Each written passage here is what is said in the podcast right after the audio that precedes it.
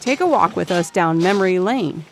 Or maybe help spark a conversation with a loved one about the way farms used to sound. With your Amazon device or Alexa app, say, Alexa, play country farm sounds, and escape to a mid 1900s farm where they will take a walk during morning chores.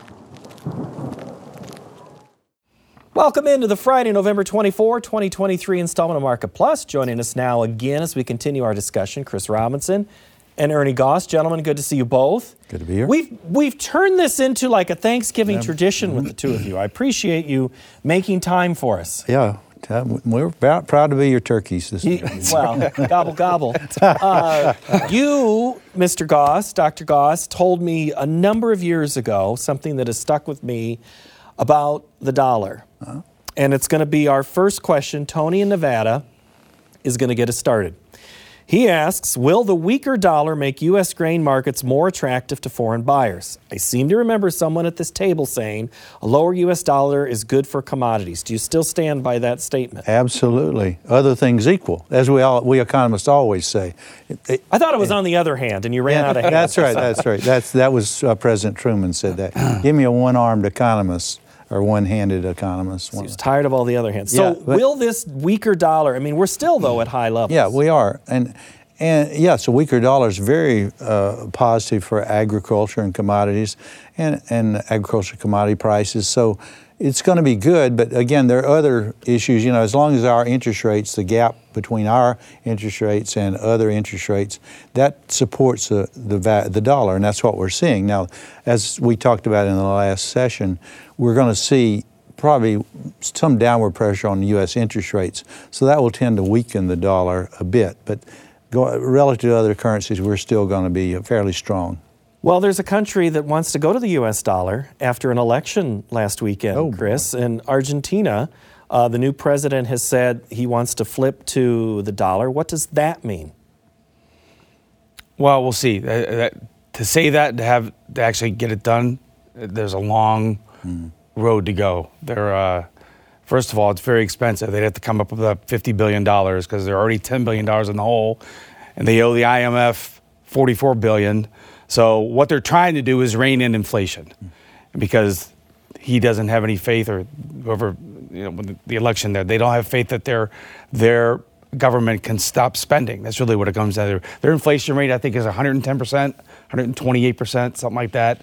And other countries down there have done it. I think three or four of them have done it where they've gone to the dollar. Basically, what they do is they turn over their monetary policy to the U.S. Mm-hmm. because then they can't print their own money anymore. So we'll we'll see if they do that. I think when when there's uncertainty like that, probably what will happen is the farmers that own grain that they haven't sold yet are going to hang on to it because if you don't know how it's going to turn out, the last thing you want to do is take a get rid of a physical asset too soon. So I think you'll probably see them hang on to it as, as long as they can. Do you anticipate, Chris, uh, that policy change that's in the works, the presidential change that's happening, what does that do for the agriculture side of things? Because we talk about not just Brazil, but we do talk about Argentina's production. Yes. What does that do for a farmer in in Nebraska trying to make decisions about buying or selling? Well, Argentina's biggest, you know, issue has been they've been in a drought for the past year and a half, so they've had problems there anyhow.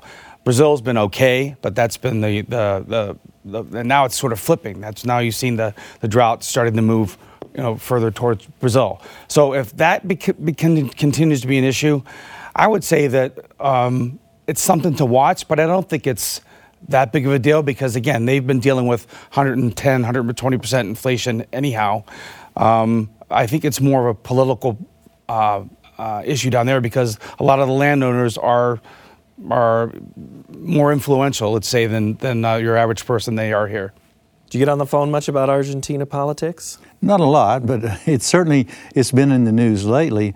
And currency is is a huge issue right now. I mean, we've got El Salvador, which uh, uh, sanctioned or, or adopted the uh, Bitcoin as their fiat currency. We've got BRICS, uh, w- which met in South Africa in August, August 23rd, talking about displacing the U.S. dollar as a reserve currency. In other words, the opposite: Brazil, Russia, India, China, and South Africa. BRICS, B-R-I-C-S. That's very important. What and we're in the U.S. We're we're looking at maybe we need a gold-backed currency, not this fiat currency, which is backed by just the good faith of the U.S. Treasury. And of course, as Chris is saying, we're, we don't. Uh, Argentina, look at what what's happening in the U.S. We're talking about this year depends on the budget that's, that's, that goes through Congress and signed by the president. We're talking about government spending on a deficit, a deficit of maybe two trillion dollars, a budget of six to seven. I don't know where it'll come in there, but that's that's really pushing, putting undermining the U.S. dollar, the U.S. dollar, and there are a lot of folks that want to say, well, we need to look at some of the digital currencies, or go, or we need to a gold-backed currency. So there's a lot of movement going on in the currency market. That's huge. There's also movement in trying to buy some things. Another question that we have here is from Tim off Facebook. Do you see the farmers paying down debt or investing in the farm, machinery, infrastructure, etc.? And I'm going to put in etc. and, and write the word land.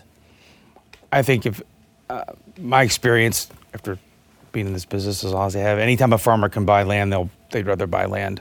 Mm. Um, not so much with machinery, although that's an issue as well. But I think that uh, if if you're in your 30s or 40s or 50s, you've seen what happened to people that said no to buying land 15, 20 years ago. Here it is today, and they're mm-hmm. like, they look ahead and say, if you get a chance to buy it, buy it.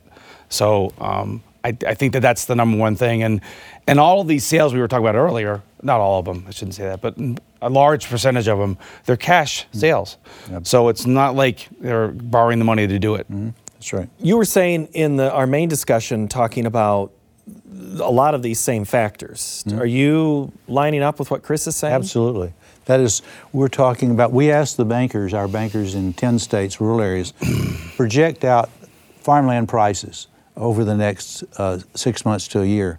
They said flat, and it hasn't been flat. And then they come back the next month and they tell us what's actually going on, and it's pretty good growth. And it, as you're saying, Chris, there, they, the investments there, you look out and you saw what, well, it happened, it's going to continue. But we're seeing in, say, uh, Iowa, the uh, northern Iowa, prices between twenty-three and thirty thousand dollars an acre.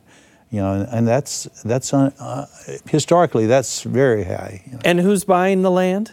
Well, it's bought by a lot of folks think it's Chinese. It's not. They may be buying some. I don't know, but it's mostly farmers next door. And it's with cash.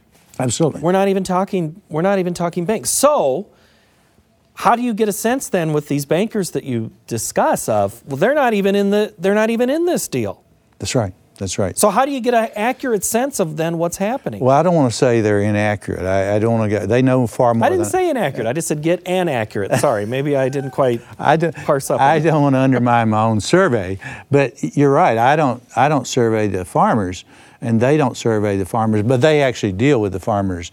And the, I think they get a pretty good handle on it. But we've all, everyone's underestimated the price growth of farmland. I don't know anyone. I mean, my goodness, in my, I would have bought some farmland three or four years ago. I should have bought farmland instead of that stock I bought. You know. He must not have been listening when I said the time machine was broken. That's right. Right. I see it's back there. They're working on They're it. They're working on it. They're working on it. All right, Chris. Uh, I have a question about cattle on feed. Uh, last week, uh, let's see. This is from AJ. Wants to know the cattle on feed was neutral to slightly positive last week. Will it incentivize the funds to start building a long position in both feeders and live cattle? Well, part of the problem, part of the big sell-off that we've had in the uh, certainly live cattle, they were long a chunk. they are still long about forty thousand as of right now, but they were long close to sixty or seventy. So they they already cut a lot of that. But you got to remember, they made a ton of money. They were long for three years basically, so they they hit the cover off the ball with that. Um, and at the end of the day, I think there's also, if the stock market, you know, we were talking about the stock market earlier, there's a correlation between cattle and the stock market.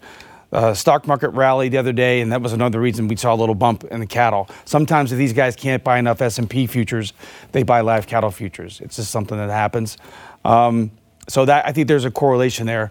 But yeah, I think that uh, at the end of the day, these guys are looking for uh, uh another asset to hold and uh, you know, if they have a reason to buy the cattle, they will. The problem is, if we keep going lower, we're at historically high prices, and then you start getting into the technicals and are these are they where is the trend this is that going to change? Nobody can really know. Nobody called this top, and I can tell you, nobody's going to call the bottom either.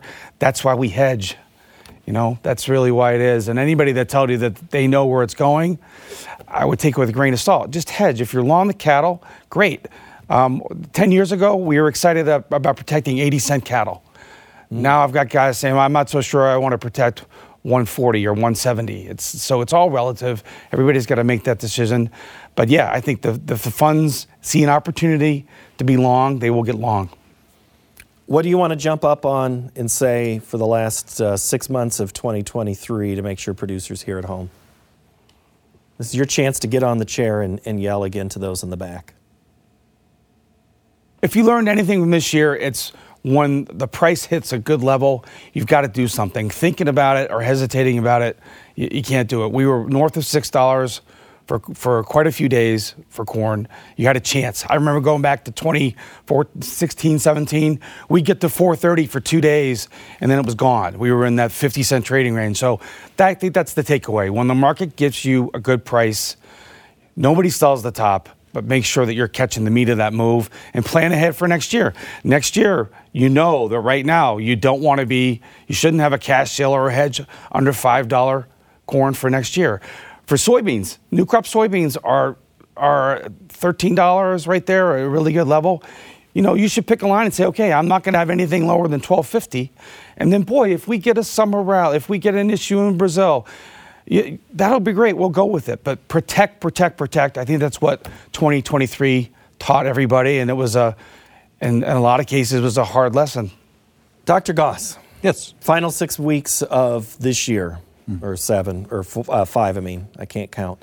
What do you see will be the biggest story that we need to follow economically? I think uh, in terms we're going to be looking at interest rates and getting used to higher interest rates. The idea that the idea that we're going to uh, somehow we're just going to start interest rates are going to move lower. That's what investors in, are counting on.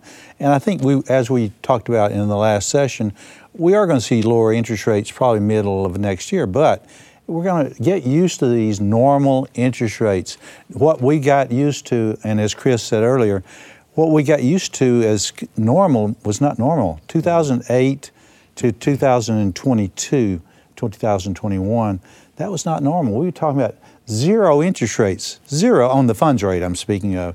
We're talking about people were saying, where do I put my cash? Where do I put my cash? Now you can put your cash in uh, bonds, in U.S. Treasury bonds. I'm speaking of. You can put and but uh, but the idea of this free money is over. Forget okay. it. Here's one more idea. Favorite Thanksgiving side? The cranberries, but the cheap ones. Okay. And your favorite Thanksgiving side? Deviled eggs. Oh, that is oh, both good. Chris Robinson, Ernie Goss, thank you so very much. Appreciate your time. Thank you. Thanks, Thanks. Paul. Thank you. Thanks, Chris. Yep. All right, thank you. thank you. Next week, we are going to look at how U.S. poultry producers are working to handle recent HPAI outbreaks. We'll also have the commodity market analysis with Arlan Suderman. Thank you so much for joining us. Have a great week.